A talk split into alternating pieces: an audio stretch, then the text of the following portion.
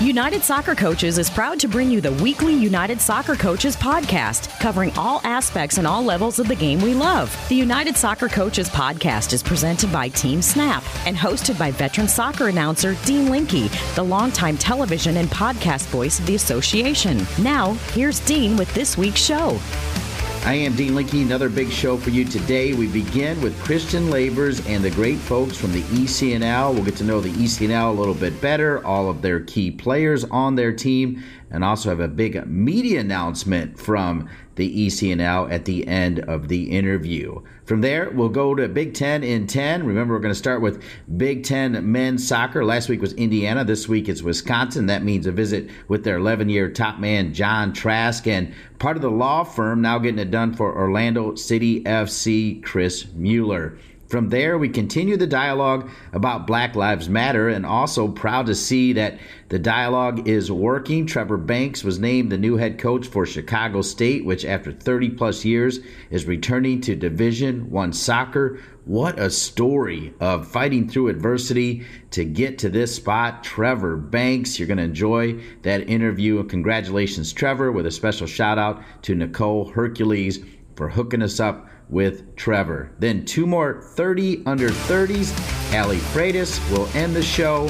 And right before her, Josh Perkins, who's with N C F C Youth, a club that is also near and dear to me. Big show, and we'll be right back after this message from our presenting sponsor, Team Snap. Managing your club or league shouldn't feel like a second job. With Team Snap, it doesn't have to. They help their customers save time and sanity on tasks such as communication, registration, scheduling, and more. Bring your club or league into the twenty-first century with Team Snap. Go to team snap dot com slash N S C A A one. Welcome back to the United Soccer Coaches Podcast. I am Dean Linke, and we kick off with All Day E C N L. And we've got a great crew, of course, led by a regular, Christian Lavers, the president of E C N L. You've heard me on this program and also on the Coaching Through COVID webinars, call him one of the smartest men in soccer. And as the president, he's going to introduce his team and talk about the future of the E C N L. I turn it over to my good friend, Christian Lavers, president of E C N L. Thank you so much, Dean, for having us on today. We always enjoy talking to you, and I think today's going to be a great opportunity for everybody to learn a little bit more about the E C N L and specifically the people that make the league what it is and make the league such a special place, at least as far as we're concerned, for players and coaches and clubs. A little bit of background first. The Girls League was started way back in two thousand nine. It almost seems like that is just a different lifetime in soccer with all the changes that have happened. And then the Boys League was founded in two thousand seventeen. So moving forward into this season and the twenty twenty twenty-one season, we're looking at close to thirty thousand players, boys and girls combined, that will be playing within the E C N L competitions, and that will be on the receiving end of all of the services that the league provides to coaches, to administrators, to referees, to players. And we're really excited about that, and we're really proud of what the league has become. And a big reason for the league's success are all the people sitting on this webinar. At the end of the day, it takes a village, as they say, and it takes an incredible team to do all the things that we do. So I'd like to introduce the, the group of people here and let them tell you a little bit about themselves and about uh, their role at the E C N L and some of their thoughts that they have about the E C N L moving forward. And that hopefully it'll be something interesting and informative for your viewers. So with that, the first person that I would ask to tell a little bit about himself and his background and his role in the league is Doug Bracken. Doug's the vice president of the boys E C N L and the vice president of the girls E C N L. Doug and I got introduced to each other way back in two thousand eight when we both drew the short straw, I think, when it came to who was going to do the work to get this idea started. We were introduced to each other by a mutual friend, told to put something together that maybe helps soccer be better. So I'll turn it over to Doug to give a little more details on that story and about himself. Thanks, Christian. Yeah, I've been with E C N L, both girls and boys, since the beginning. I originally, when I played at Ashland University, Division two school in Ohio, And then I had a very abbreviated career in the U S I S L, mostly because uh, I had to uh, actually live and try to pay the rent, which U S I S L wages wasn't going to do. Then I actually went into the business world for one year and realized that that was not a great path for me. So I got into coaching at the college level, and I did that for about nine years. And then by chance connected with a good friend of mine and was able to start Ohio Elite Soccer Academy in Cincinnati. And we are in our nineteenth year at Ohio Elite Soccer Academy. So I've been in the youth game for quite a long time. I have a pretty deep perspective because of what Christian said. We kind of started from the beginning. We were all playing each other in state cup and regionals and those kinds of things. And we just felt like there was a better way to do things. So a small group of us came together and chatted over a, a long period of time and figured out kind of a structure of what we might want to do. And then we decided to give a presentation to the clubs, to some major clubs in the country, to try to get them on board. Interestingly, after all the work we did to put that together, Christian was supposed to do the presentation in Las Vegas and conveniently missed his flight. So I gave the presentation to about forty clubs. We got a walked in at the very end to, to take. Yes, right. Christian walked in to get a round of applause at the very end, of course.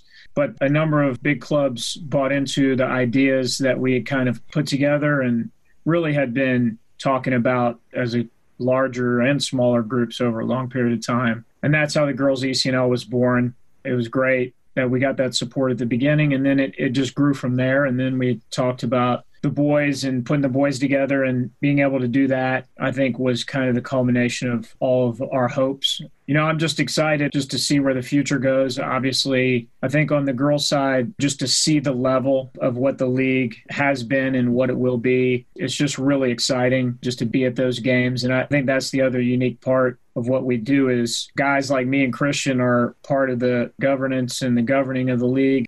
But I'm also out there coaching games and playing in big games in the E C N L, and that to me is, is the best part. So I'm really excited. It feels like this coming year is almost a new era on the boys and the girls side. So I'm really excited to have been a part of the beginning of it. I feel very fortunate to have been, I guess, in the right place at the right time to be part of it now, just to see it and to honestly see see the players that play in my club participate. It's really exciting. I'll add a few things, Dean. That first lunch where these ideas were discussed was actually in Indianapolis at the United Soccer Coaches convention, where everybody left a meeting and said, we can do something different here. And we all sat around over whatever lunches we were eating and strategized. Uh, at least that's what we called it at the time, strategized. strategized, yeah. What we thought would be better. And I will add, Doug doesn't tell it, but he was actually a basketball player and a soccer player. And as a typical goalkeeper, he never mentions he was a goalkeeper. I don't know why goalkeepers never say they were goalkeepers when they play, but Doug was actually a goalkeeper, and a long history with, I believe, Soccer Plus and, and that sort of organization. Yeah. Uh, as you came up in coaching. We all fancy ourselves as strikers, goalkeepers, of course. I've uh, never seen yeah. a goalkeeper playing goal when you just play pickup. They all want to play forward when you play That's pickup. That's exactly right. Yes, the epitome of that, Dean, and you'll appreciate this, is Tony DiCicco, who's obviously a great mentor of mine. We played a number of staff games, and Tony always played in the field, and he was always open, and he always needed the ball. needed the ball. So, but yes, long time with Soccer Plus uh, goalkeeper school for sure. And I think, Doug, you forgot to mention how fortunate you are to work with, with us, you know, because that was a changing point in your life as well to uh, yeah, to just working with people. Yeah. Yes, no doubt. Thank you, Doug. I'm sure that you'll have some other comments as we go. Second person that I'd like to introduce is Jen Winnegal, who is the commissioner of the league. She's been with the league prior to that when Sarah Kate Knopfinger was uh, our initial commissioner before she moved on to Atlanta United and then to other big things. But Jen, I think, was brought in when Sarah Kate was still here. And when Sarah Kate left to become the marketing director of Atlanta United, Jen stepped into the commissioner's role and has been there now for several years and has done a great job. And so, Jen, I'll turn it over to you to give everybody a little bit of background about yourself and your role. Thanks, Christian. First, happy to be here. Excited to just continue to work with this group of people and beyond. A little background about me. I grew up in Northern Virginia, played for a very strong club team. The majority of us were with each other and played from age eight to eighteen, which doesn't happen that often, or didn't back then. I won't date myself, but now uh, it's becoming more of a thing with, with soccer clubs becoming bigger and more like a business and providing more opportunities across the country. I went on to play uh, college at V C U, Virginia Commonwealth University here in Richmond, Virginia. Had an amazing career there, played with a lot of international players. I learned a lot.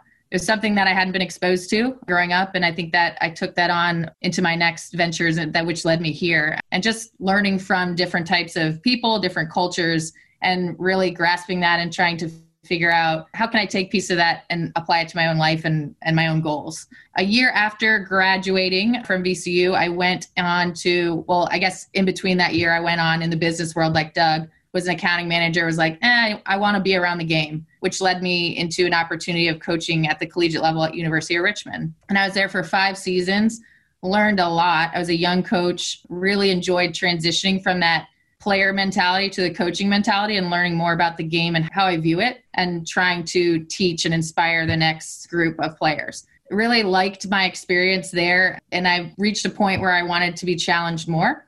So it led me into a lunch and into an opportunity of working in the administrative side of athletics back at V C U. It was just an opportunity I couldn't say no to. I wasn't directly looking, but it was something that kind of fell on my lap, and I went from there. And I was at V C U with the Shaka Smart days, so the energy around the athletics department was incredible. Was able to really learn from a lot of different personalities across sports. I was happy there. And then, as Christian mentioned, Sarah Kate Knopfinger was the first commissioner here. I had just connected with her. She was a very, very volunteer coach with the University of Richmond. I was still there, and we had just connected. We had similar acquaintances, had played for the same coach growing up, different generations, but just kind of connected on different levels there. Met with her and another guy, Jay Howes, on our executive committee for a lunch, and they kind of talked me into taking a leap. And my last couple of years at the University of Richmond coaching at the collegiate side, I saw the very beginning of the E C N L. I actually recruited at some of the E C N L events, and it's it's come a long way. So I was like, you know what, this is intriguing. I've really enjoyed moving from now player to coach to the administrative side. And I want to be around sports. I want to get back to the game that gave me so much opportunity. And skate was always just very inspiring, organized chaos, and just this like ball of fire that I knew I wanted to learn from. So I said, you know what, let's let's go for it. So I started working with the E C N L in uh, two thousand fourteen. So I've been here a little over six years. And in my role, it's about a year and a half with skate, and just seeing the league grow in that short amount of time was amazing. We just hit the ground running, and I've never learned so much about the inner workings of operating a league from several different levels, from events to the online piece to marketing and branding. So really opened my eyes to a lot of what the E C N L is really about, not just the recruiting side, which I'd been exposed to. Now that I'm here, I'm, I've stepped into the commissioner role. I've been here, I guess, in this role a little over four, about four and a half years now. It's been a very transitional four and a half years in the soccer space in general. And I think with the league, we've expanded in a lot of different ways. We have a counterpart league with the boys. It's been great to just be part of this transition. When I think E C N L, it's what is the next challenge, and how is this challenge going to continue to get us to reaching our goal, which is developing the next generation of players, continuing to evolve with the sport and be relevant, and really just offering opportunities to the top players in the country. I'm looking forward to this next season. We are continuing to step up our resources and everything that we offer from a league standpoint. I'm excited to see what challenges lie ahead in this season and how we tackle them. I think I heard a teaser of Jen talking about an international branch of the E C N L for the first time. I've never heard that before, but with your international relations background, maybe we can put that into the business plan. One other thing Jen didn't mention is when you started here, you did not have kids, and now you have hopefully two up-and-coming young E C N Lers. So if you want to give any info about your family and your kids, Jen, that'd be great. Sure. My husband and I have been married almost five years now, and we have two little boys. One is going to be three in October. He's a ball of energy and loves anything that is involved with sports. I think we might need to tame that a little bit, but he keeps us on our toes, that's for sure. And then we have a six-month-old boy that is just as happy as can be, ready to run with his big brother. And it's going to be a long shot if they're not involved with some type of sport. And I hope it's soccer. Both my husband and I have played and continue to play and, and as much as we can with the two of them. They have changed my life and how I'm prioritizing time and fitting everything in, but it, I wouldn't change it for the world. So it's been a lot of fun. And I'm remiss for not mentioning Doug's kids, one of whom is named after the uh, famous footballer. So, Doug, if you want to get a plug in for your future E C N Lers as well. Yeah, I have four kids. One just graduated from college, another in college.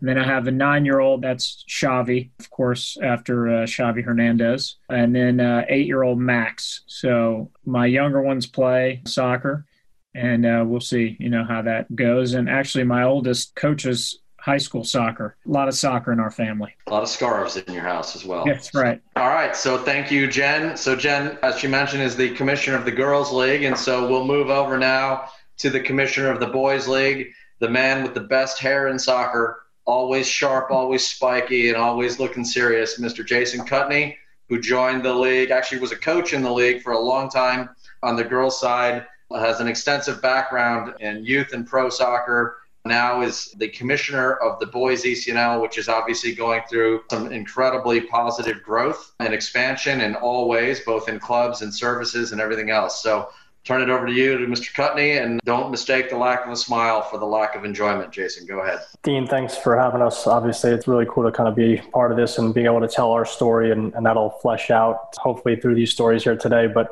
my first story is the fact that I actually came at this from a position of not liking Christian or Doug at all. Both of them turned down my club three years in a row for the E C N L, so I harbor a significant amount of resentment, and this is my way of kind of channeling that out. Um, you, you were determined, though. I'll give this, you that. This was the moment I was waiting for to to tell this story. So I grew Get up in line, Jersey. Jason. Get in line. I, I know, it wraps around the block. So I grew up in Jersey, hometown of Bruce Springsteen. That's what we're known for in Freehold, and I'm a big Bruce fan, and through New Jersey, you meet a lot of people in the game of soccer. I was a, I was a kid that played for Manny Shellshite. Manny was one of the most influential coaches that I could have imagined having as a kid. I came up through that time when I think it was still club soccer, travel soccer, if you will, before they really went to the mega club. So P D A was forming and MatchFit was, you know, those clubs were coming together at the time that I was really at the end of my tenure as a youth player. But I uh, had a good, a lot of good opportunities to go overseas with the different levels of U S soccer as a kid, and really enjoyed my time there, and met a coach through the Olympic Development Program years ago named Wade Jean. And Wade was the coach of Duquesne University in Pittsburgh at that time. And my dad and I decided to swing a trip to Pittsburgh and see what it was all about, and, you know, really fell in love with the city and decided to commit there. So I spent four years at Duquesne. First two years, we were young. I'll just put it that way. We we were good, but we were young and made a lot of young mistakes. But the last two years, we were in the top fifteen in the country, which was a really cool experience to be part of something like that. And Wade really was that coach that, you know, he was like Happy Gilmore, where he was the, uh, the hockey player playing golf today. Wade was like the skiing coach coaching soccer today. And he was just a hard skiing hockey guy, and he brought that hard mentality out of the players in Pittsburgh. And I think that's true for Pittsburgh. It's just a blue collar town that I've certainly fallen in love with. After college, had a chance to go and, and get into the pros for a little bit. I played for Charleston Battery my first two years out of school, for Chris Ramsey and, and Augie. And I think it couldn't have been a better opportunity for me to go and play for an organization like that. It just felt so professional. You know, it wasn't the M L S. I had a lot of injuries at the end of my senior year in college, and that really took me out of the opportunity to go into the draft and into the combine for M L S, which was tough for me. But going to the U S L with Charleston was awesome. It was a great organization, very strong, showed you what it was like to be a pro. Chris Ramsey certainly taught me what it was like to be a pro, whether that was in a good way or a, a really difficult way. It was a great experience for me. And after my second year in Charleston, I came back into Pittsburgh and picked up a, a part-time job at a tennis and racquetball facility, changing water, cleaning toilets, doing things like that. And at the end of my first few months there, I sat down with the ownership group and said, look, you know, tennis and racquetball seem to be dying sports in Pittsburgh. I think maybe if you looked at this as a multi-sport facility, it might make some sense. They encouraged me to write a business plan with them, which I did. And a year later, I agreed to a sweat equity position with them to come in and run that facility. And that really started everything for me. So we converted that facility to a multi-sport, mostly focused on soccer and indoor turf space, but also batting cages, volleyball courts, group exercise studios, you name it. About six months after that, we leveraged the acquisition of the Pittsburgh Riverhounds on that business. And so you know, I was twenty-three and all of a sudden in charge of running a, a pro sports franchise, which was interesting. But the opportunity for me was that Pittsburgh at that time didn't have a youth program. They had youth soccer camps in the summertime when the pros played, but nothing more sticky throughout the entire year. And so that was what we really worked on building, was the Riverhounds Academy. And that was back in two thousand seven that we started that project. And three years after that, I started the project of Highmark Stadium, which was our, our downtown stadium in Pittsburgh, Pennsylvania, which was the hardest, worst three years of my life, for sure. And three years that I think I aged. Until you met Doug.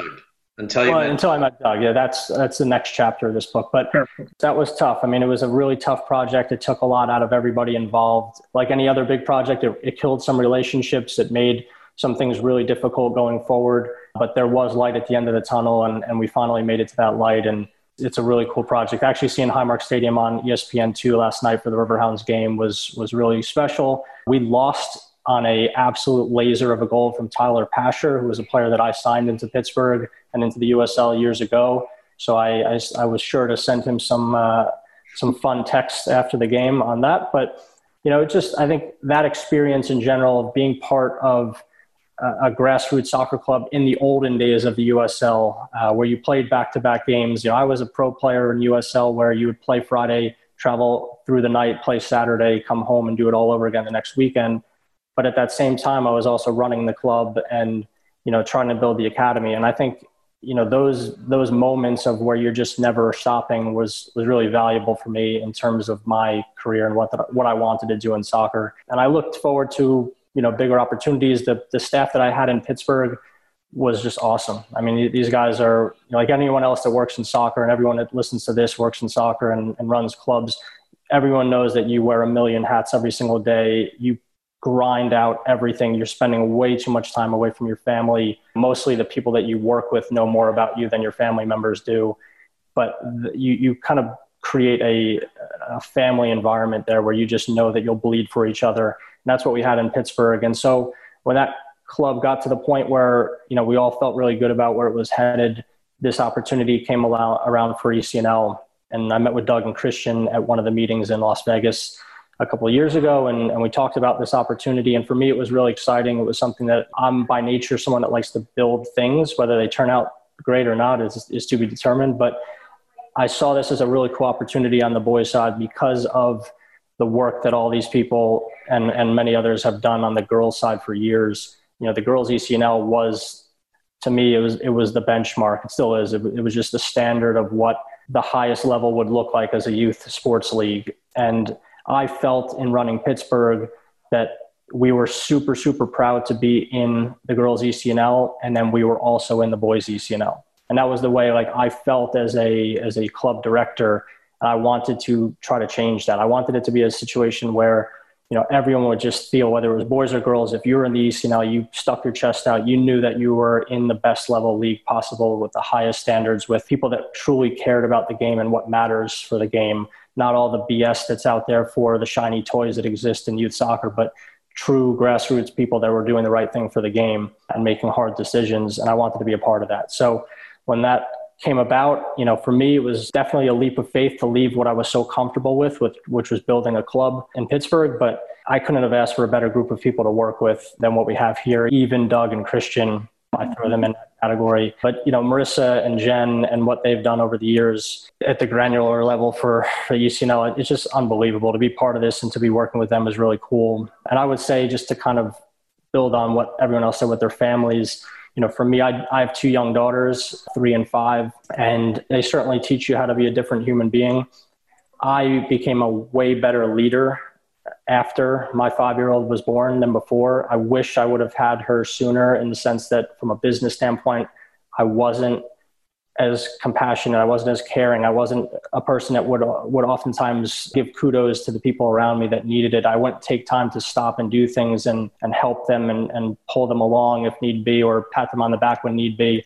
I was just focused on getting it done, you know, and I think oftentimes for me and, and for many of the other athletes that I befriended over the years, when we finally have children, it teaches us how to humanize our efforts and take us out of that war, which is you just got to win at all costs. And so having that, I think, has, has certainly helped me And the next ten years will be the test of whether that, that helps me become a better leader. Thank you, Jason. Appreciate that. And uh, I think, Dean, hopefully one of the things that's clear here is the wide diversity of background and experience that there is here in, in the sense of the different experiences and jobs and roles that people have had. And I think that makes our league really unique and really strong because of it. And the last person here to introduce is Marissa LaCotte, who's our events director. And I was reading a book the other day that talks about glue guys on teams, guys that sort of bring the group together. And so I would say Marissa's kind of the glue in a lot of ways that connects the boys and the girls and a lot of what we do, because she manages and operates all of our events. And Marissa can answer a billion different questions of the most insane level of detail about what something costs, what it takes to do X, Y, or Z. Or basically, if you have a question about operations in the E C N L, you go to Marissa and you're going to get an answer almost off the top of her head. Marissa, if you want to give a little bit of background on yourself and your role, and I guess we'll start by saying you probably agree with Jason about the difficulties of working with Doug and Jason, but uh, we'll leave Jen out of this and, and let you go from there. Thanks, Christian, and Dean, thanks for having us. I grew up in South Carolina. I actually played for one of our current member clubs, Carolina Elite Soccer Academy, for Pierce and Andrew down there. Actually, when C I S A first merged the two local clubs, I think I was in high school or so. Played my youth career there and then moved on to Marshall University out in West Virginia. Go Herd. Spent four years there, went through one coaching change, and much like Jason's experience, we were very, very young in the beginning and kind of finished my career there with us actually making the conference tournament, which at that time and for our program was a bit of a bigger deal for our group. After I finished at Marshall University, I actually took an internship with what's now United Soccer Coaches in the coaching education department under Ian Barker. When I got to the N S C A A, there had just been a lot of change and, and turnover in staff. And so I learned a lot through kind of my time as an intern there. And then it ended up turning full time. Worked very closely with Ian and Allison there, process oriented type of work, putting on coaching education courses through my kind of areas of the country. Got the opportunity to work the convention for a couple of years, which was always a lot of fun. Just kind of continue to grow my professional network. Really enjoyed my time in Kansas City. It was right when sport in Kansas City was starting to become popular and they just built the new stadium, and had the opportunity to work some game day kind of opportunities with them and CONCACAF when they came into town, and really started to figure out that I loved operations and process and how things work, which kind of runs, I guess, in my blood. My dad is in manufacturing operations as well. So really just loved it. Kind of through my time at N S C A A, I was kind of ready for a, a new challenge after about two or so years and thought that I wanted to experience college athletics. So I kind of took a leap of faith and went to the University of Minnesota and had a fellowship there with the athletics department. Really enjoyed my time there, but also realized that working in general college athletics, just really missed the game of soccer. And I really missed being around the game. General athletics and, and college athletics was just a lot different than I think I expected, but was happy that I had the opportunity to try it out, and ultimately found myself after a year at Minnesota, found myself here in Richmond.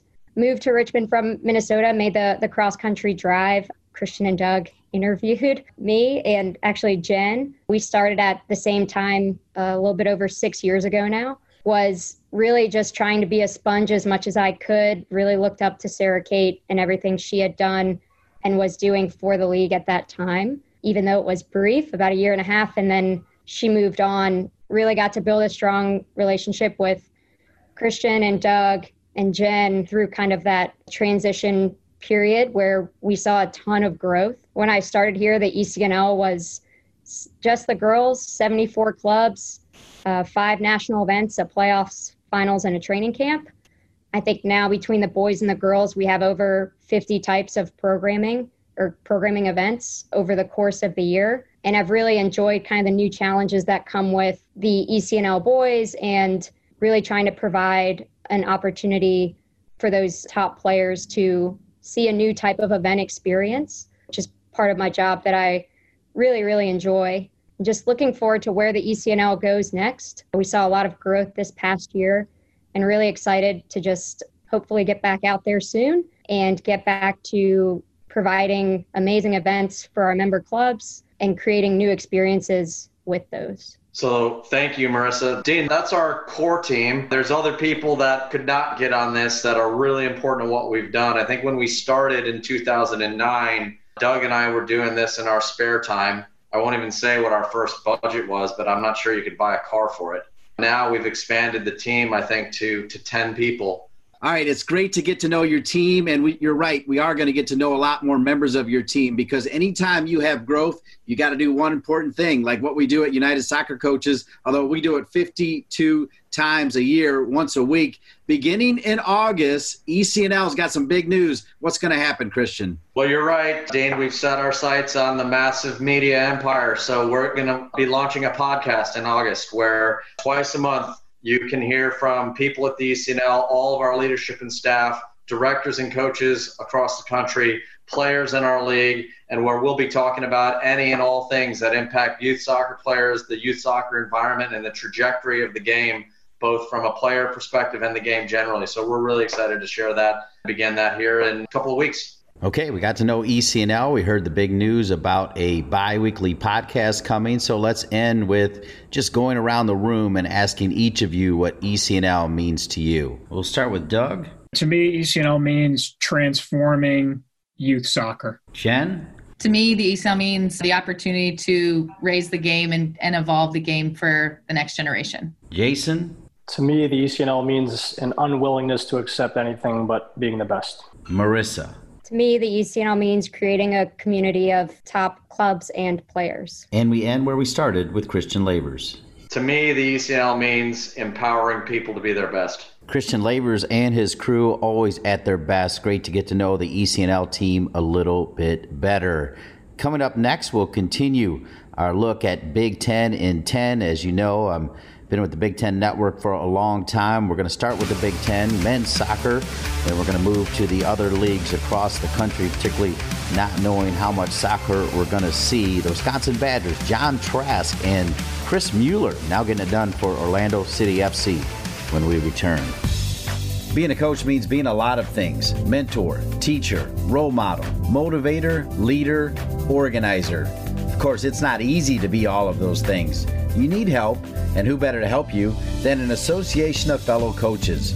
Membership with United Soccer Coaches includes access to over five hundred dollars worth of e-learning courses, an improved online resource library with more than one thousand activities, session plans and articles, one million dollars worth of liability insurance, and a whole lot more. Visit united soccer coaches dot org slash join and start your free thirty-day introductory membership today. United Soccer Coaches, your association for all things coaching. Welcome back to the United Soccer Coaches podcast, where once again, I'm able to cross over between B T N and United Soccer Coaches and share with you another visit with a Big Ten men's soccer program. Last week was Indiana. This week it's Wisconsin, led by their top man, John Trask, a former player at Indiana, now in his eleventh season with the Badgers, and Chris Mueller, who is lighting it up for Orlando City F C down in the bubble as part of M L S is back. Chris Mueller, part of the law firm at Wisconsin, one of the all-time points leaders, one of the all-time great Badgers. John Trask and Chris Mueller joined me and the professor, Chris Monroe, and we began by asking John Trask, if we do play, if we can play, what kind of Badger team will we see?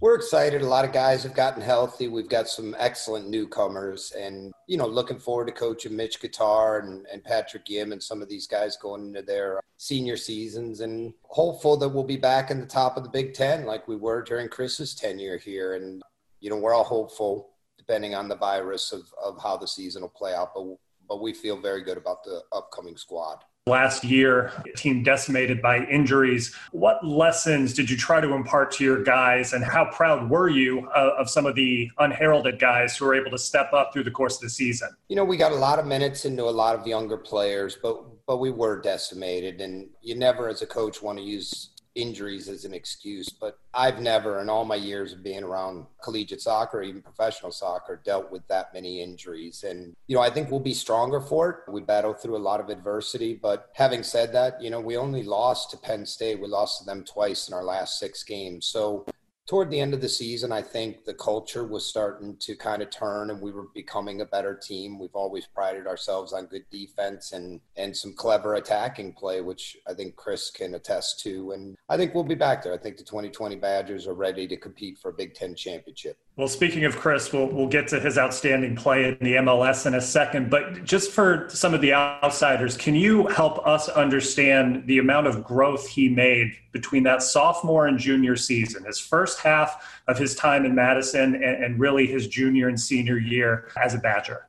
I think that's the great thing about the college environment. And, uh, you know, sometimes gets lost with a lot of kids having the opportunity to move on to the pro ranks earlier these days. And, and for some players, that's appropriate. Chris was obviously an extremely skilled player coming out of Chicago. I think physically he developed, and I think our weight training program and conditioning program, but I think mentally it was never a question of whether Chris had the technique and the tactical skill to play at the top of the Big Ten or, or on. But I do think he'd be the first to admit some of the maturing process. And, and he was young when he came to us. He, he was one of those guys who wasn't eighteen years old yet when he arrived on campus. But it's always fun for us as college coaches to watch that development over a four-year period, if if we're fortunate enough to coach him for four years. And uh, nothing surprises us with uh, how well Chris is doing at the next level. Chris Mueller, you heard me mention the law firm Mueller, Barlow, Segbers, and Catalano. That had legs. How special was that group and that team? Yeah, it was obviously really special having gone down and ended up winning that Big Ten tournament for the first out- outright one, I think, in school history it was. And uh, obviously, along with those with those guys that you mentioned here, we had a group of guys who were just really bought into what we were doing. Uh, I think we had a lot of belief that was going around the locker room, and it showed for itself. I think that we could have gone a little bit deeper than the Sweet sixteen. We might have gotten a little unlucky, but all in all, it was it was a great season, and it was a, a memorable team for sure. Well, speaking of your development as a Badger, you know, you're in your third season at Orlando City. You're already tearing things up with four goals. You know, doing great for Coach Oscar Pareja.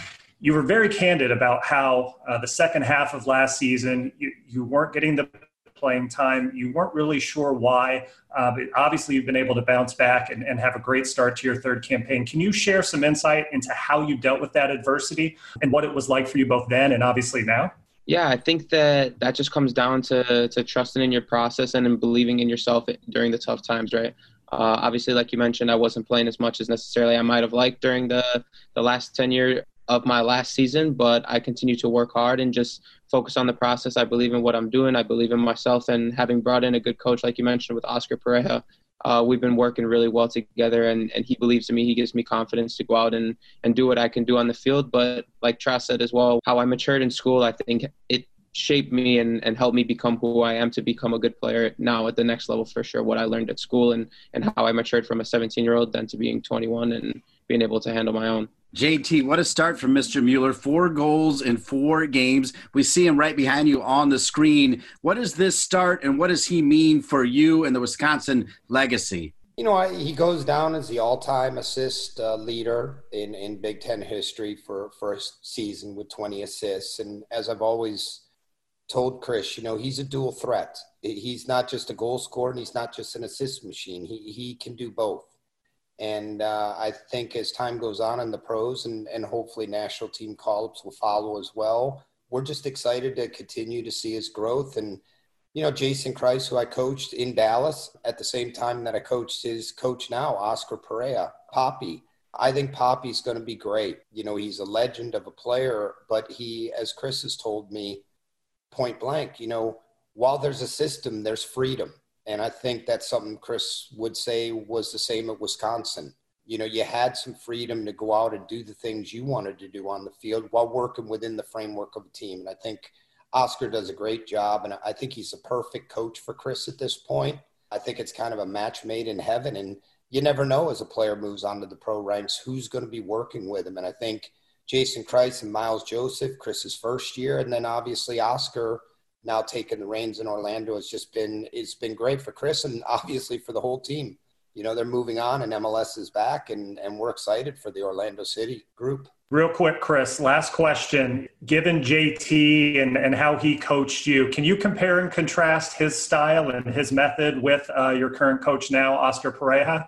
Yeah, I think that one thing that I can definitely take away from both of them is that I think they're both obsessed with the game, a little over the top in, in, a, in a way that I like to kind of relate myself to as well. You're just so in love with the game. Oscar's the same way. And like he said, he, him and Trask both give that that confidence in their players, that free reign where there is a system of discipline, but it's also like go out, be creative, do what you do, play your own game, and, and hopefully good things will come. So I have one quick question for Chris, and I asked him this the other day. I'm going to follow it up again. I, I asked him, you know, I saw that he got substituted in the second game after he already had two goals, and And I said, do you get as mad at Poppy or, or Oscar as you used to get at me when I brought you out of the game? Chris, what was the answer to that the other day?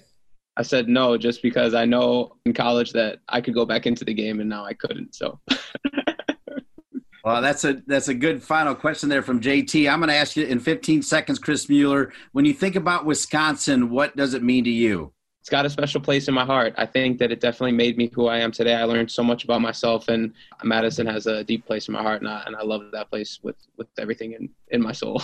The Wisconsin Badgers, John Trask, and part of the law firm, Chris Mueller, still getting it done now in M L S. Thanks so much, guys, for being a part of Big Ten and ten. I do appreciate it. Thank you. See you guys. Certainly hope we do see more of Chris Mueller, and definitely want to see J T, Keith T. Meyer, Aaron Holbein, and the Wisconsin Badgers. John Trask spent time at U I C. Chicago State is returning to D one men's soccer, and they've hired Trevor Banks.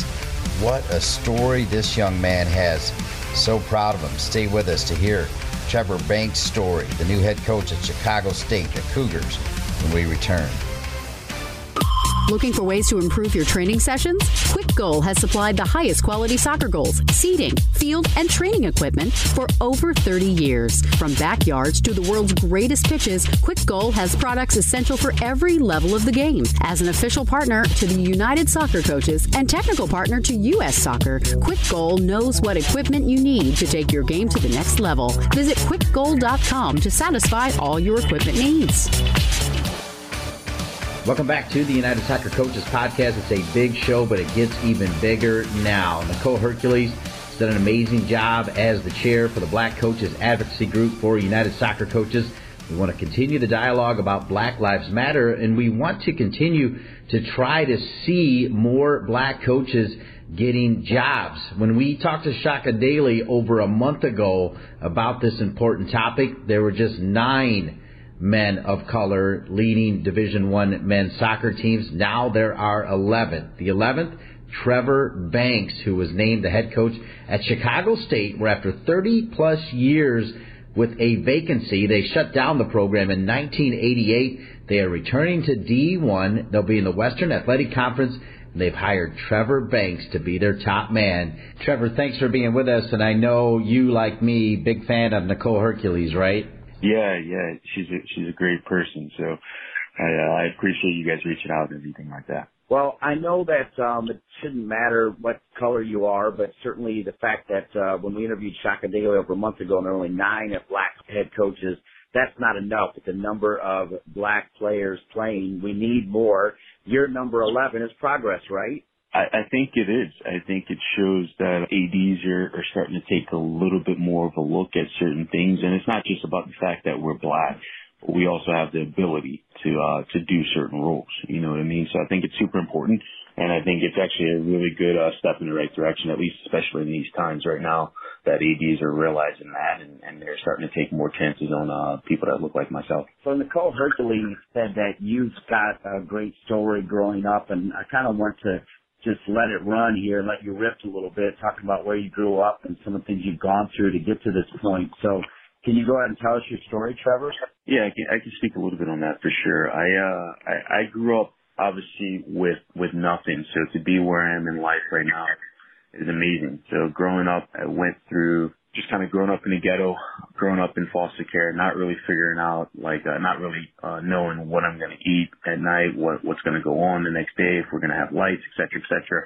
Uh, and that was kind of like the childhood. And then uh, my mom went to jail when I was in eighth grade, just trying to take care of her family, and uh, ended up going into foster care. So throughout that time, I, I ended up picking up the sport of soccer, and it kind of leveled me out a little bit, at least having somewhat of a home uh, that was consistent.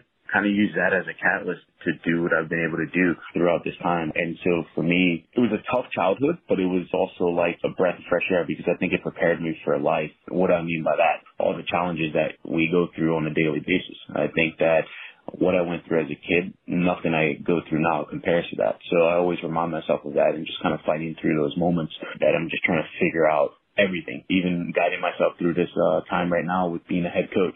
There's a lot of difficulties, especially with the new program and all of that stuff, learning a new, learning a new system, learning a new school, learning what they want, et cetera, et cetera. You go through a lot, just figuring those pieces out. And I think uh, I always remind myself, even it's been a stressful couple of weeks, but I just remind myself that there's nothing that I can go through now that I, that I haven't been through already as a kid, you know, just kind of growing up. So that would be a bit about my story, just not, not having the, the resources that some people do have these days to get through it, and just kind of working my way up that ladder, literally taking it step by step and just kind of grinding would be me, you know. Wow, what an amazing story. So what city, you said you grew up in the ghetto, what city, and then what ended up happening to your mom and dad? Can you fill in those blanks? And then also tell us about the family that you got the most support from, your foster family that helped uh, springboard you on to great success. You went on to play college soccer. Uh, that's like four questions I just gave you there, Trevor, but uh, sure, fill in sure. the blanks there. So my mom and dad both actually passed away. My dad when I was younger, which is one of the reasons I went into foster care. My mom passed away about six years after she got out of uh, jail, which she was amazing, uh, to be fair, to, to have a woman go from being in jail to absolutely having nothing when she gets out to, she actually became a stay-at-home nurse by the time she did pass away. So she did a lot of amazing things in that that small amount of time, which obviously shows that she changed her life a massive amount. I think the, the family that took care of me the most is actually my best friend's family, LaQuinn Andrews. I remember when his parents called and they're like, we want you to come and stay with us your last couple of years of uh, high school. Instead of doing the house-to-house-to-house type situation, his parents called, and, and I literally just, like, we, we would swap places. I would sleep on the bed. He would sleep on the floor. I'd sleep on the floor. We'd sleep on the bed. And we did this for about a year and a half uh, prior to going away for college. But I think his parents just kind of stabilized my life a bit with having an actual home that I would go to, actual hot meals that I would come back to and things like that. And I think that they kind of set me up to make sure that, like, I, I, I was successful in life. And, and when I obviously had the opportunity to go and play collegiate soccer, I went to Kentucky Wesleyan College. It was just a great opportunity. They were, they were behind me one hundred ten percent, making sure visits and stuff like that, making sure that I just got the right things out of, uh, the, the opportunity and all of that stuff. So I, I would say them for sure, because they just kind of stabilized my life, because it was going a million different ways, uh, with a million different things going on. And they're just like, hey, here's your home. This is what we're going to do for you. It was awesome. And there was like nothing that they asked in return. And still to this day, LaQuinn is literally my brother. And so uh, I would say that his family definitely stabilized me for sure. Incredible story. Being so young with your mom going away to jail and your dad already gone, do you remember one really, really low point where you were either homeless or witnessed a crime or something really, really crazy, Trevor? Yeah, I would say I think the low point for me in that whole time was probably the end of my freshman year. I was with this family, and I had gotten into an argument with the dad, right? And myself had been staying out at this place. It's called The Lodge, and it, I guess that's where the family just had us stay, which for me was kind of a weird thing, because, like, they, they had their own house, but we stayed out. Like, I just lived on this place called The Lodge. And so it was, it was like a dormitory type place, and uh, the people that went to school there were like these, all, all these, like, big, massive, like, uh, Christians, and they were all cool people, don't get me wrong, but it was just weird for me because they were all, like, uh, about probably ten years older than I was, and so they were, they were living their own lives and figuring out their own peace, but I'm in foster care, and I'm staying out with these guys and not really at the house where my foster parents are and stuff like that, and so what, I, what I'm getting at is the, the low for me was, uh, there was, there was an incident that happened at school. The school I was going to at the time was called, uh, Como High School, and there was an incident that happened at the school, and I think that, like, it was a low for me to have, like, the parents who you've been, like, trying to gain trust and all this stuff, that they didn't believe me at all. And, and then the truth actually ended up coming out. And so it was, uh, it was kind of a brutal moment. Uh, and it showed me, for me, it showed me that, like, not many people are going to be behind you, even if they seem like they're going to be behind you, you know, or they act as if they're behind you would be the, the best way to say that. So you just have to grind no matter what on your own, and you, you just have to figure out things on your own. But, like, that was a disappointing moment because that was actually, like, the breaking point for me, and I, like, I just couldn't be there anymore because I felt like there was, like, no trust even after the truth came out with this whole situation. It was insane for me. So I think that was a low moment because it showed me that, like, I really have to go through this by myself. Uh, there's going to be certain people that are there, but I'm, I'm in this by myself. I'm the only person I can really trust. I'm the only person that I can really, like, count on and all of that stuff, even though you think that you can count on certain people that are in your life. I appreciate you sharing that. I appreciate you sharing your final two years where you're with that great family where you have now a brother that I'm sure you keep in touch with. And I, I got to believe Kentucky Wesleyan also was a, a saving grace. Talk about your time there and then where you've gone since then, find yourself at Chicago State. Yeah, so my time at Wesleyan was great. A guy by the name of Scott Pulliam was the head coach there then, and uh, he obviously brought me in. He was a great dude, but he ended up leaving the program about two years after being there, and a guy by the name of Andy Donahue took over. The guy that kind of kept me there and really kept me, like, focused was a guy by the name of Jamie Duval. And Jamie is the, actually the women's head coach there now, and he was just a great dude. He made sure that I stayed focused. He made sure that, like, I continued to have goals and, and how and, and helped me achieve those goals too. Jamie was just a guy that was just literally on me about, like, every little thing, making sure that I stayed disciplined and all this stuff. So I think that having Jamie in my corner was massive to me, like, actually staying there. And then after that, you, you try to do the whole pro thing. You're, you're going all over the place, trying out for this team, training with this team, doing this, sitting a bench here, sitting a bench there, and and then you have to figure out life. And so a guy by the name of Nathan Mason gave me a call. And he was just like, look, I have this grad assistantship. I'd absolutely love for you to come in and, and just be our goalkeeping guy and all this stuff. I was just like, great, like, let's look at it. So I ended up starting my coaching career at uh, William Woods University. Then I went down to uh, Barry University, and, again, still trying to play and all this stuff, but went down to Barry University with uh, Steve McCrath on the men's side. And so was there for a year, and then you really have to figure out, because I wasn't making any money at all at this point. And so now I really had to figure out what I wanted to do. And I had a buddy by the name of Paul Roderick get the job with uh, the Long Island Rough Riders in the U S L. I was just like, that that would be a great spot, but I needed more money. And uh, job at the United States Merchant Marine Academy, assistant job, opened up. And so it was like a perfect fit. And it gave me, like, the groundwork to really get out there and learn. And, and I was told this, actually, on my first recruiting trip by Russell Payne. It's really funny. I still remember this. He said to me, like, figure out something you're really good at and, like, legitimately stick to that and be really good at that. Be absolutely phenomenal. Obviously don't fall off on the other areas, but be phenomenal at that. So what did I say that was? Back then I was just like, well, I'm a good recruiter. How can I blossom with this? And so I just kind of ran with it and just figured out every way to be really good at recruiting that I could be. It gave me the opportunity to go to Villanova when Zach Thornton left. And uh, Zach was is a good friend of mine, and he calls me up, and he's like, I'm leaving, and I told Tom that he should connect with you and everything like that. So it was great. It ended up working out really well. But at Villanova, I thought I was a good recruiter, and then I learned how to recruit at Villanova, if that makes sense.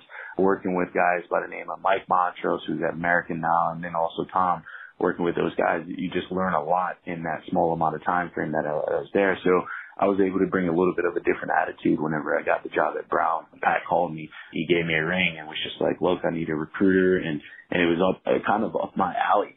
After being here for a few months, he gave me the ring and was, I was, I, I remember where I was. I was in Mexico, and he was just like, look, I, I'm trying to figure out, um, this whole situation, but we're, we're going to promote you to associate head coach. I was just like, okay, great. This is awesome. So it's a, it was a great step in that sense. And, and I think that for me, what I did is I just kind of held everything by the by the bull horns and just kind of held on. And I was just like, I'm I'm going to get after this. I'm going to make sure that I know that I'm good at certain areas. And don't get me wrong. I mean, I have my U S S F A. I can I can definitely coach, and I can definitely do all the office stuff and things like that. But, like, my bread and butter is definitely the recruiting side of things. And that's what I love to do. And that's what I'm good at. And, and I think uh, Chicago State recognized that as well. Uh, which is one of the reasons L A gave me a call to express his interest in having me a part of the, their program and, and starting this thing back up. Everything that you've gone through to get to where you are initially as a youngster, and then even your coaching journey, a lot of great names in there, Russell Payne, Steve McCracken, those are great people all the way around, and you named a few more great people in there. Uh, with that, when you got the word that you were going to be named Chicago State head coach, knowing everything you've gone through, tell us what it meant from your heart. I think I think the uh, the before the initial call to be named the head coach, I think that's what the call where it was like I was just like, wow, this is for real. I got a random call from uh, the A D on like the Tuesday night, and we were just having a conversation about stuff, and he was asking me about other jobs, and, and then so the next morning I called him back, uh, or the next day I called him back to let him know that I wasn't going to take the other jobs and all this stuff, and that I wasn't going to go that direction. And he he said to me, he just he's just on the phone and he's screaming. He's like, "You're our guy, you're our guy." Just got off the phone with our president. It was great. I told her how much, like, I love you and all this stuff. It's like, you're our guy. So, like, just the excitement to hear in his voice for having me showed me that I was making the right decision. And I think that, like, for me, obviously the ultimate goal was to become a head coach at the Division One level and put myself in a position to where I can put my own uh, fill on things and my team out there, and, it, and it's me. And I have the opportunity to do that. But not only that, I, I have the opportunity to do it at a place like Chicago State. I think Chicago State's such a special place. If you've done your research and the people that listen have done their research as well, it's an institution located in Southside Chicago. So it's in a black community, which is a massive catalyst for me for what I want. So it, it kind of opens up some more doors for me. And so I'm super excited about just being able to connect with the community a little bit more and all that stuff, man. Considering some of the other opportunities that I had, this was the one that kind of fit me uh, culturally as well as opportunity the best. So when you look at everything and you break it all down, I'm extremely, extremely excited about the uh, the opportunity. I, whenever I got the call, the actual final call to say, hey, we want to name you the head coach, I was ecstatic. You know, I'm still ecstatic today. It's just like, it's weird because I'm I'm I'm working my my buns off right now. It's it's been insane. So I'm uh, a lot of craziness trying to put together a team for this uh, two thousand twenty season. Trevor, this is fantastic. Finally, and you already said it best. You got this job because of your abilities. It has nothing to do with your color of your skin. However, we need to continue the dialogue, particularly in today's world of social injustice. Let's end with your message as we continue to have a voice and use this platform with the support of Nicole Hercules and the Black Coaches Advocacy Group. What is your message about making sure that we continue this dialogue? I think the first thing is people have to take the initiative, right?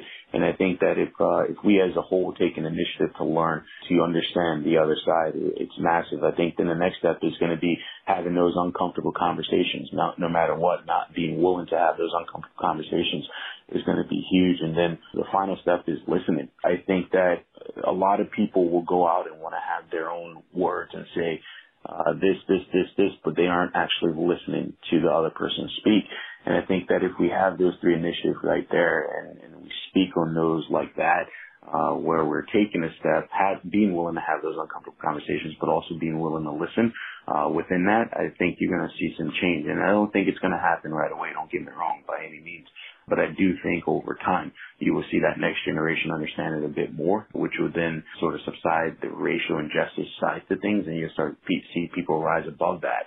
And I think that that's the important piece right now. I think a lot of people are forgetting, which for me, I, I, I say that day in and day out, even to my boys at Brown. I remind them a million different times, and I'm going to do the same thing with my boys at uh, Chicago State, just reminding them that just because you're either black, white, Asian, whatever it is, doesn't mean that you, you you're you're above whatever situation there is in front of you. And I think that uh, you'll see people stick together more if they follow those three protocols, in my opinion. Trevor Banks, I need one more favor if it's okay with you. I'm in Chicago a lot working at the Big Ten Network. I want to come meet you. I want to come see you and visit you at Chicago State. Will I be allowed to do that? You will. You will. You're always welcome for sure, my man. It'd be, be an absolute pleasure to have you. Maybe we can get you in a booth doing your thing or something like that over there. So. Oh, that would be awesome. I would love that. Trevor Banks, the new top man at Chicago State. They're coming back to D one. Let's hope we get through this COVID stuff and see you out there. Congratulations. Thanks so much for opening your heart and and sharing your story. It's proof that good things happen to good people. Trevor Banks, congratulations, sir. I appreciate it. I appreciate you for having me. Thank you very much for reaching out and uh, us getting this whole thing going. I really appreciate it. Wow, what a great, great story. Lost his dad at a young age. His mom went to prison when he was in the eighth grade, bouncing around with foster parents, found the right parents, got to college, worked, grinded, got it done. Congratulations, Trevor Banks. All right, enjoyed that. United Soccer Coaches is proud to announce that Verizon has signed a multi-year partnership that will make the technology giant the official innovation, wireless technology, and five G partner of the association. Verizon will become the presenting sponsor of the United Soccer Coaches college and high school rankings, as well as, quote, from the training ground, end quote, weekly educational email toolkit curated by the United Soccer Coaches Education Department. Verizon's support of United Soccer Coaches will allow the association to continue its mission of providing programs and services that enhance, encourage, and contribute to the development and recognition of soccer coaches, their players, and the game we love through the pillars of advocacy, education, and service. Thank you, Verizon, the newest partner of United Soccer Coaches. Welcome back to the United Soccer Coaches podcast presented by Team Snap. I love doing this podcast, and if you know anything about me, I love saying, how about North Carolina F C?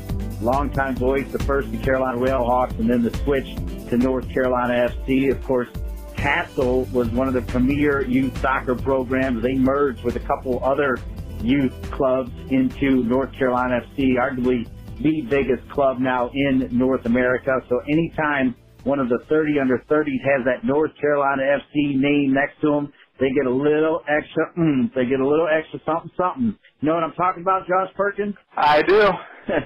And, of course, you're a staff coach for North Carolina F C, that great youth system. It is a big club, but it is a great club, isn't it, Josh? It, it definitely is. A lot of great people.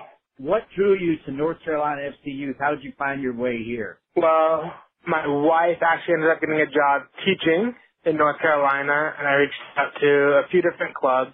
Ultimately, the one that ended up being the best fit for me and for where I wanted to grow, what I wanted to grow into ended up being N C F C Youth. All right, we've got bigger ties than just North Carolina F C, and how about North Carolina F C?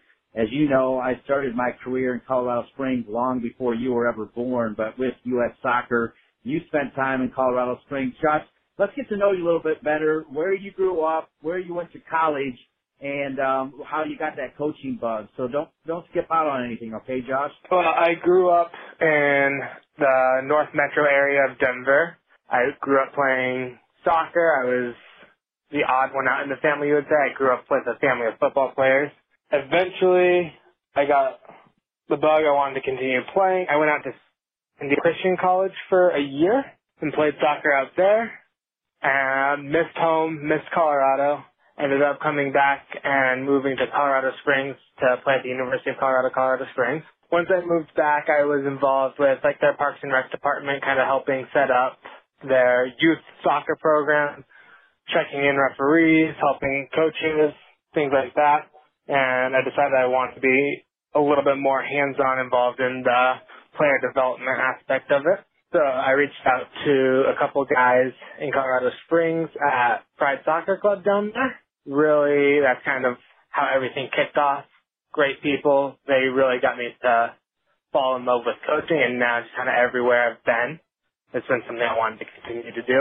So tell me about this football tie-in. So did you have brothers and a dad that played football? Like, how much uh, in American football were they? Well, it started with my grandfather. He played for the Dallas Cowboys for a few years in the sixties and was quite popular there. My dad played in high school, and then my brother played for Colorado University, the University of Colorado. So he was with the Buffaloes. Who was his coach at the Buffaloes? Hawkins.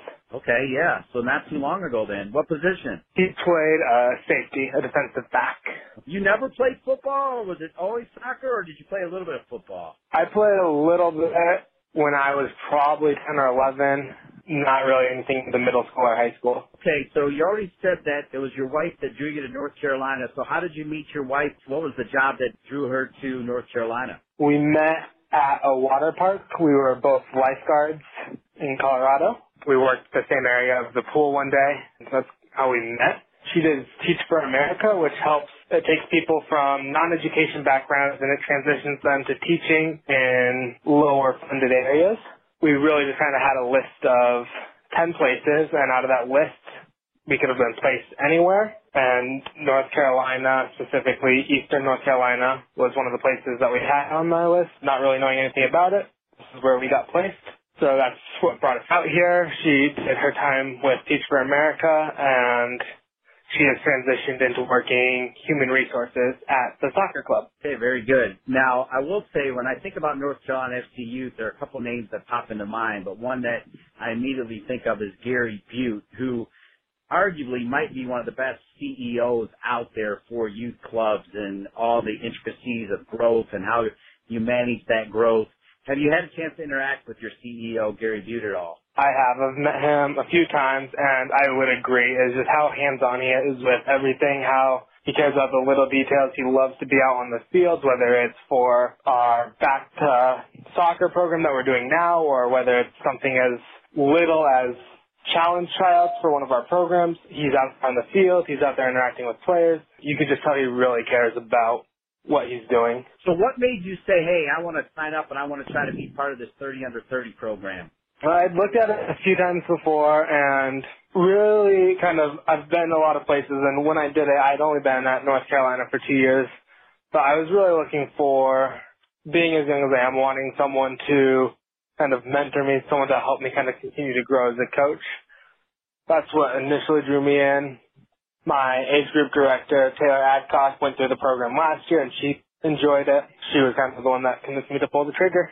Well, we enjoyed speaking with Taylor as part of the United Soccer Coaches podcast. Enjoyed speaking with you. What's been the best part of being part of the thirty under thirty program so far for you? The people. Going to the convention and then just meeting all the different thirty under thirty members, getting their backgrounds, getting to hear their story, getting to hear why they're passionate about soccer, getting to hear what areas of soccer they're passionate about, has been really amazing for me. Now that you've settled in as a youth coach, I like to ask this big picture, kind of looking into the future. Where do you see yourself in ten years? What do you want to be doing? Hopefully coaching soccer somewhere still. I know in the long run I eventually want to kind of set up and run a club in a rural or urban area where they might not have access to high-quality soccer, and be able to provide them high-quality coaching, high-quality a high-quality experience with as little barrier to entry as possible, whether that be financial, whether that be language. That would be kind of the big-picture goal.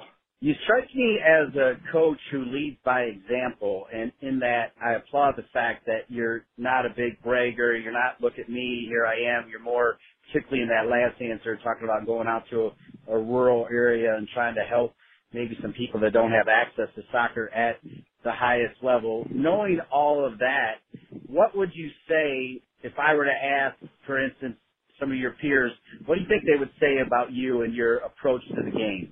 That I really care about the players. I really care about them developing not only as players but as people. Hopefully that they enjoy working with and around me. I like the fact that you can say a lot without saying a lot, and I mean that sincerely. I like your approach even to this interview, because you don't throw in the ands. You just keep it simple, and, and I dig that. So with that, you mentioned people. United Soccer Coaches has meant everything to me. What's it meant to you as a youngster in this business?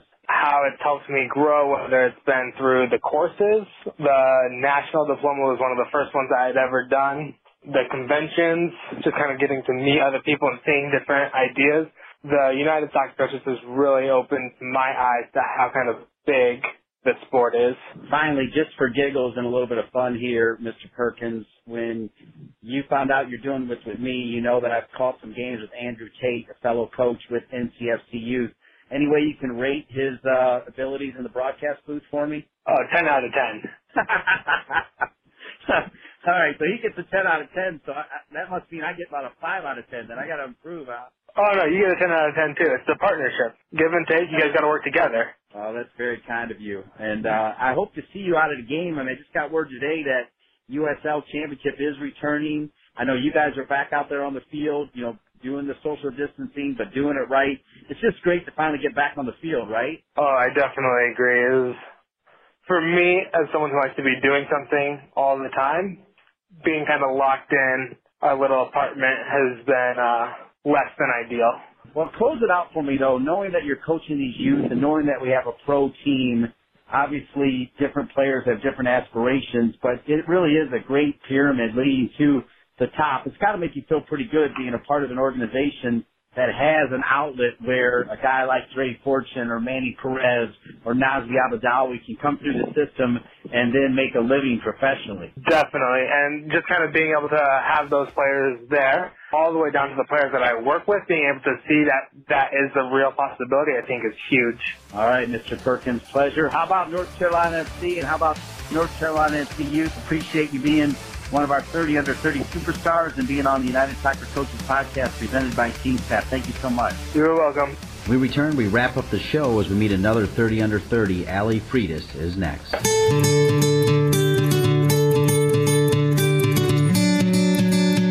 Team Snap's awesome. I have five teams on Team Snap. There are no questions asked by the players, the parents. Very easy to use. Very, very, very easy.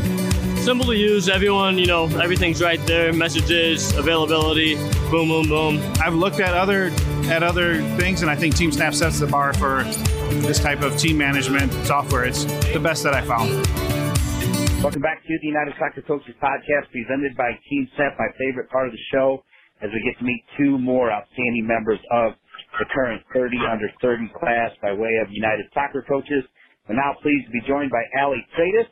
She is a two thousand eight Nevada United girls coach and academy director out in the great state of Nevada. Allie, thanks for being on the program. Thanks for having me, Dean. I appreciate it. Let's get your story. So where did you grow up? When did you know you loved soccer? When did you know you wanted to be a coach? Where did you go to college? Give us all the good stuff. I grew up in Nevada, northern Nevada, not Las Vegas like everyone thinks about when they think about Nevada. So closer up towards Lake Tahoe, uh, beautiful area, a town called Gardnerville, Nevada. So super small on the soccer landscape side of things. Um, the closest kind of metropolitan area is Reno, Nevada. Grew up through the youth system in Carson City and Reno. Played competitively since the age of nine or so, um, but have been playing since probably four years old. Um, just fell in love with it, never really turned back. And so grew up playing club in, in northern Nevada, like I mentioned, spent a little time going over the hill to Sacramento to play a little bit. But after high school, uh, attended the San Francisco State University and played there my freshman year, after which time I transferred back to the University of Nevada, ran into a little bit of a hiccup, found out I had a, an interesting heart condition I never knew about. And so my uh, collegiate, I guess, playing with N C double A kind of ended there, transitioned more into the academic side of things, studied environmental engineering and got my degree in that, and then also was lucky enough to be able to play and participate in the club side of things for University of Nevada. So that's kind of the, the playing path, and then Um, also, while in school, got involved with a local club called Nevada Elite here, and that's kind of when I really fell in love with coaching. And so one of my former youth coaches had kind of just asked me to come out to a session and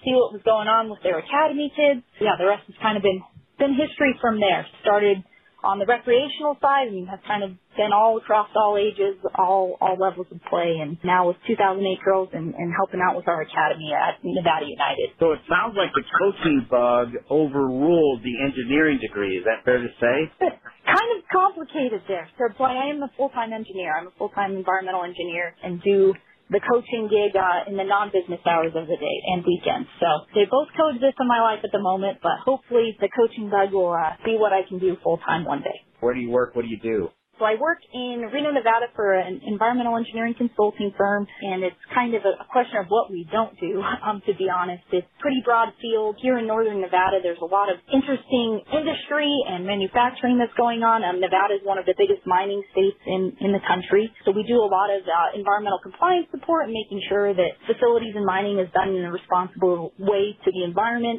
So now, you know, human health or environmental impacts are made, and then also we kind of facilitate a lot of environmental compliance and design support for some of the upcoming industry sector in, in northern Nevada. So Tesla's Gigafactory is here. We support them as well as um, some other really cool up-and-coming facilities. So it's very broad scope. I focus on the air quality side of things, so uh, making sure that ambient air isn't impacted and doing air dispersion modeling. So it's a It's it's interesting. Every day's a new day and uh, never gets boring, that's for sure. I actually like that you're doing both, so there's no reason why you can't keep doing both. Of course, you know, my vote doesn't really count for sure, Allie, but I do need to know, though, as you're thinking about being a part of this thirty under thirty program, a lot of times it's these people that list fifty different ways they've coached. I'm hoping that you included the fact that you are this environmental engineer, because I got to believe the United Soccer Coaches thought that was pretty cool, too. How did you go about with the application? Did you include that on there? You know, I honestly, I'm trying to remember. I, I think I did, um, as far as kind of, uh, obviously, my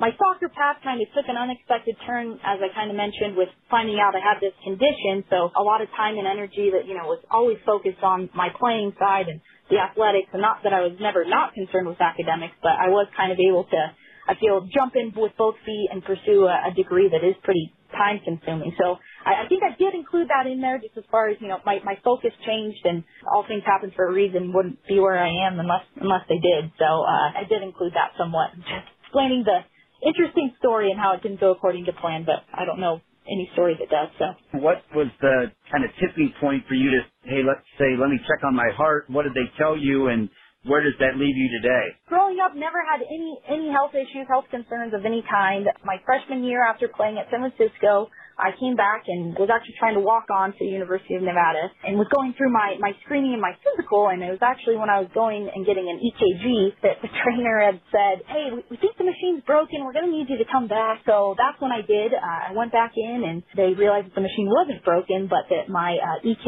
G was pretty irregular with some of the signs that they were getting. So they immediately referred me to a cardiologist, and that cardiologist in Reno referred me to a specialized clinic at Stanford for hypertrophic cardiomyopathy. Of course, as a eighteen-year-old, I felt invincible at the time and had no kind of recollection of what, what that meant. But I did go down to Stanford, and an amazing team in a specialized clinic for this condition. And it's essentially uh, overgrowth of the heart muscle, in particular the left ventricle. You know, a lot of times it may be masked as athlete's heart. And, you know, athlete's hearts are, are trained well, and they're, they're muscles that can be built up. And so they thought potentially that may be the case. But I did have some issues with uh, passing out a couple times, and that was definitely a red flag, I think, for everyone. So I went down to this clinic, did a series of diagnostic tests, and at that time they, they confirmed that, you know, they believe this to be this condition that can be pretty serious, as far as a lot of times it's seen with athletes, sudden cardiac death and arrest. So uh, it's not trivial, but as my eighteen-year-old stubborn self felt just so foreign to me because I'd never had any issues. So they essentially told me that I was no longer clear to play in uh, activities that involve a lot of sudden start and stop, like we all know soccer does. So that was uh, news to me, and obviously Stanford doctors don't know what they're talking about. So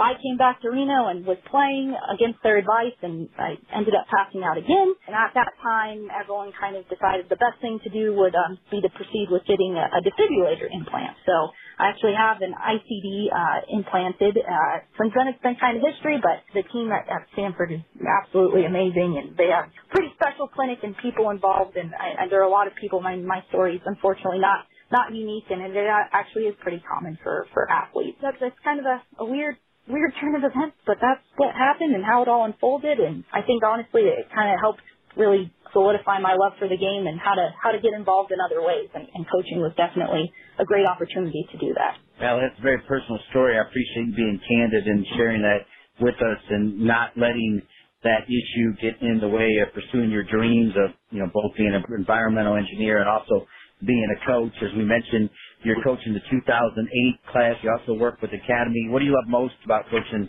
young women? I don't even know where to begin. I think uh, working at the youth level is just so rewarding as far as the growth that you get to see in such a short period of time. I mean, they are like sponges from the age of five on, as soon as they can start to listen and somewhat absorb some energy and direction, trying to instill a sense of confidence in them from, you know, the early ages of like, hey, there is no boundary, there is no limit, like, let's go get it, let's be creative, let's make some mistakes, and let's let's see where this takes us. And so working with young girls in particular is it, just awesome, because I think it's a great place for them to showcase, you know, their skills, be involved, learn lessons that go beyond the field as far as working with people through adversity. Just super rewarding, because I think you get to see the, the labor of your love, just because they grow so quickly, such a short period of time. You mentioned that word rewarding. What's been the most rewarding part of being a part of United Soccer Coaches thirty under thirty class? Definitely just the networking. I, I mean, I think soccer people generally like soccer people, and so this is just a way to concentrate a group of like-minded individuals who, I mean, going to a convention and being around some of these other other coaches, it's just been incredible, because the connections and the relationships, and then seeing kind of how, I mean, this association really, really brings together coaches from all over, all walks of life, all levels of play. It was really neat, and that was kind of the takeaway for me from the convention was just, these are relationships that will last a lifetime. Allie, you've got a unique and dynamic background. I totally loved hearing your story. I love actually that you are doing both coaching and maximizing your degree as an environmental engineer. Really enjoyed getting to know you, Allie. Thanks so much, and wish you all the best of luck. Thanks, Dean. Have a great day. I'll do just that. It was a big show, a long show. I hope you stayed with us for each and every special guest, all the great folks at E C N L, John Trask and Chris Mueller, Trevor Banks, the new man at Chicago State, and our two thirty under thirties. For Michael Knipper, Sean Chevrolet, and all the good folks at United Soccer Coaches, I'm Dean Linke. We'll see you next week.